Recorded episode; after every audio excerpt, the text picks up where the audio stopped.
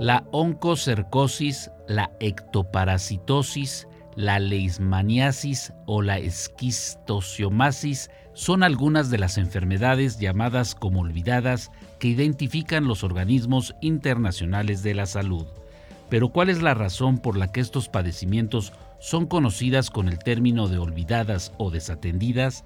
Escuchemos al doctor Adolfo Martínez Palomo, miembro del Colegio Nacional enfermedades olvidadas se refiere a una serie de padecimientos que son característicos de la pobreza. Están en la pobreza y producen pobreza. Son enfermedades que no son muy importantes como causa de muerte, sino que van minando a los enfermos a lo largo de muchos años y por ello tienen poco interés tanto para los, regímenes que son responsables de la salud de cada uno de los países como para los mismos investigadores y para la industria farmacéutica porque no representan un mercado interesante al provenir de los estratos más pobres de los países en desarrollo. Actualmente más de mil millones de personas en el mundo padecen afectaciones en su salud debido a estas enfermedades infecciosas, muchas de ellas parasitarias. En México, el dengue y la amibiasis son algunos de estos padecimientos que afectan a nuestra población, menciona el doctor en ciencias médicas Adolfo Martínez. Se ha calculado que pues aproximadamente son mil millones de personas en todo el mundo, y esto incluyendo África, incluyendo Asia, las que sufren estas enfermedades, la mayor parte de las cuales son producidas parásitos, o sea, no son virus ni son bacterias, son parásitos los que producen estas enfermedades lentas que van minando la energía de los enfermos. Muy importantes en nuestro país, empezando por el paludismo y la amibiasis y el dengue, para nada más mencionar a tres. La amibiasis, por fortuna, ya no es tan importante. El paludismo está bajo control, aunque tiene que seguir controlado. Pero en cambio el dengue sí lo seguimos sufriendo, sobre todo en las costas, en el sureste de México. Existen enfermedades que por su mortalidad son atendidas y estudiadas como las diarreicas, causantes de hasta 1.400.000 muertes al año, mientras otros padecimientos como la cisticercosis, con 25.000 muertes al año en África, no son una causa importante de muerte, por lo que son olvidadas por los gobiernos. En el mismo caso para las empresas farmacéuticas que no desarrollan medicamentos porque las poblaciones afectadas no son mercado potencial. Es el doctor Adolfo Martínez.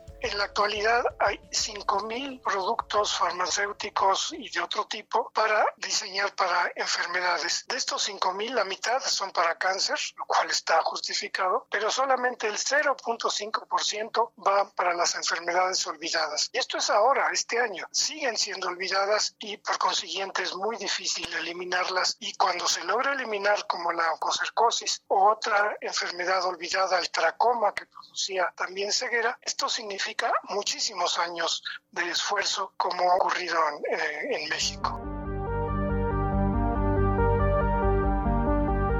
Durante el ciclo de conferencias sobre las enfermedades olvidadas, coordinado por el doctor Adolfo Martínez Palomo, el presidente del Comité de Salud de la Fundación Río Arronte, Pablo Curi Morales, mencionó que si se solucionan los problemas de salud, de vivienda, de alimentación, de medio ambiente, de exclusión, de pobreza, de inequidad, se podrá modificar el curso de estas enfermedades.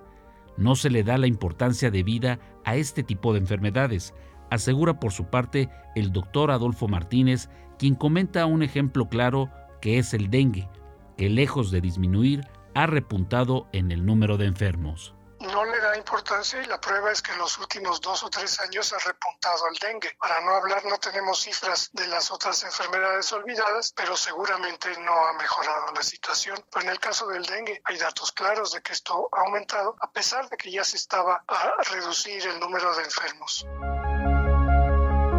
Por último, el doctor Adolfo Martínez Palomo, miembro del Colegio Nacional, hizo un llamado a la población a ser más activos en las campañas de prevención y tomar conciencia de estas enfermedades pues estar consciente de ellos y cuando haya campañas que participen en ello. Por ejemplo, en, la enfermedad del tracoma y de la oncocercosis, indudablemente participó no solamente los responsables de las autoridades de salud, sino participaban muchas otras gentes y en el paludismo lo mismo, que estaban conscientes de su tarea para ir disminuyendo estas enfermedades. No creo que haya una conciencia clara de estas enfermedades y justamente por eso estoy haciendo este ciclo para llamar la atención no solo de las autoridades que no lo necesitan, se supone que ya lo saben, sino también del público en general que puede estar interesado en el tema. Para Pulso de Radio Educación, Rafael González Domínguez.